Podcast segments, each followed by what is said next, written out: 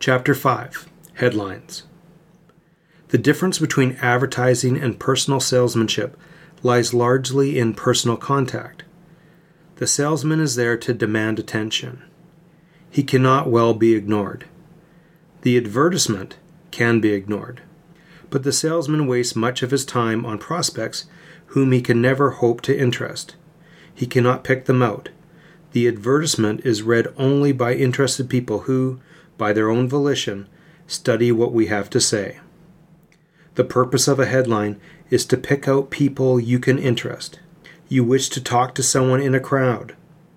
So the first thing you say is, Hey there, Bill Jones, to get the right person's attention. So in an advertisement.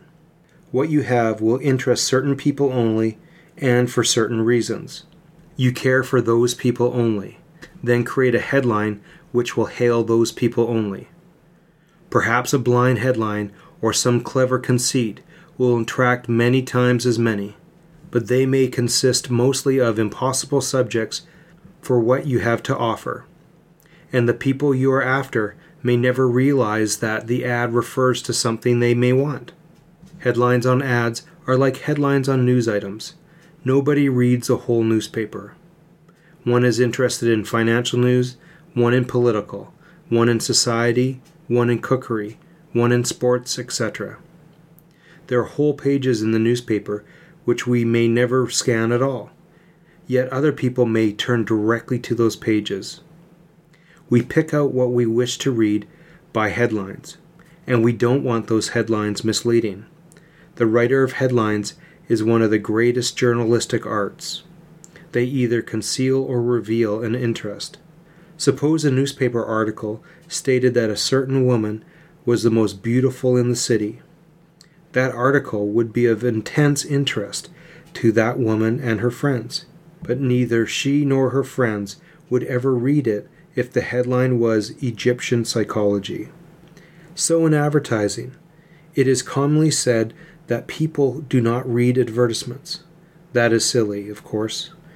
We who spend millions on advertising and watch the returns marvel at the readers we get. Again and again, we see 20% of all of the readers of a newspaper cut out a certain coupon. But people do not read ads for amusement. They don't read ads which, at a glance, seem to offer nothing interesting. A double page ad on women's dresses will not get a glance from a man, nor will a shaving cream ad from a woman. Always bear these facts in mind.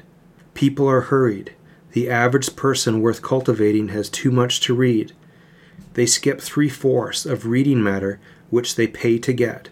They are not going to read your business talk unless you make it worth their while and let the headline show it. People will not be bored in print. They may listen politely at a dinner table to boasts and personalities, life histories, etc. But in print, they choose their own companions, their own subjects. They want to be amused or benefited. They want economy, beauty, labor saving, good things to eat and wear. There may be products which interest them more than anything else in a magazine, but they will never know it unless the headline or the picture tells them. The writer of this chapter spends far more time on headlines than on writing. He often spends hours on a single headline. Often scores of headlines are discarded before the right one is selected for the entire return from an ad depends on attracting the right sort of readers. The best of salesmanship has no chance whatever unless we get a hearing. The vast difference in headlines is shown by keyed returns, which this book advocates. The identical ad run with various headlines differs tremendously in its returns. It is not uncommon for a change in headlines to multiply returns from 5 to 10 times over. So we compare headlines until we know what sort of appeal pays best. That differs in every line, of course. The writer has before him keyed returns on nearly 2,000 headlines used on a single product. The story in these ads is nearly identical, but the returns vary enormously due to the headlines. So, with every keyed return, in our record appears the headline that we used.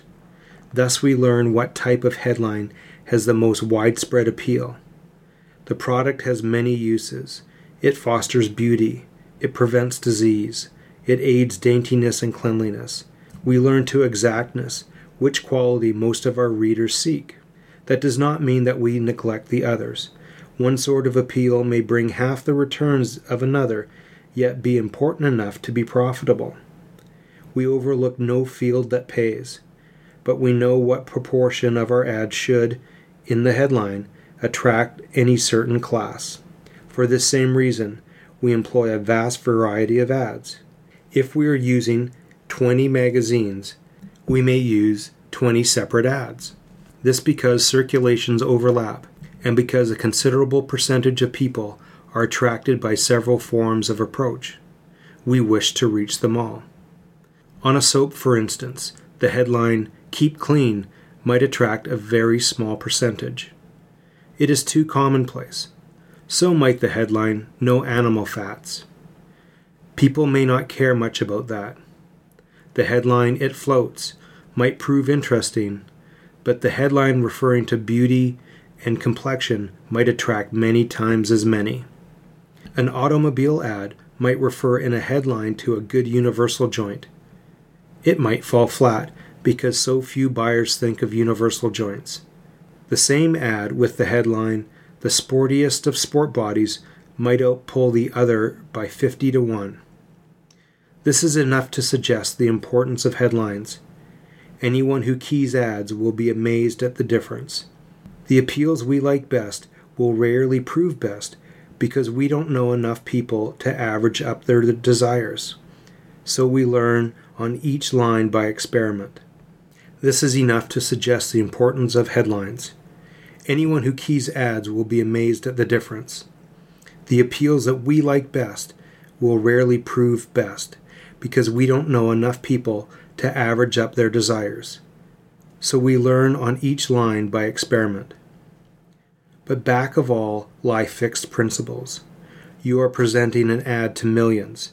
Among them is a percentage, small or large, whom you hope to interest. Go after that percentage and try to strike the chord that responds. If you are advertising corsets, men and children don't interest you. If you are advertising cigars, you have no use for non smokers. Razors won't attract women, rouge won't interest men. Don't think that those millions will read your ad to find out if your product interests.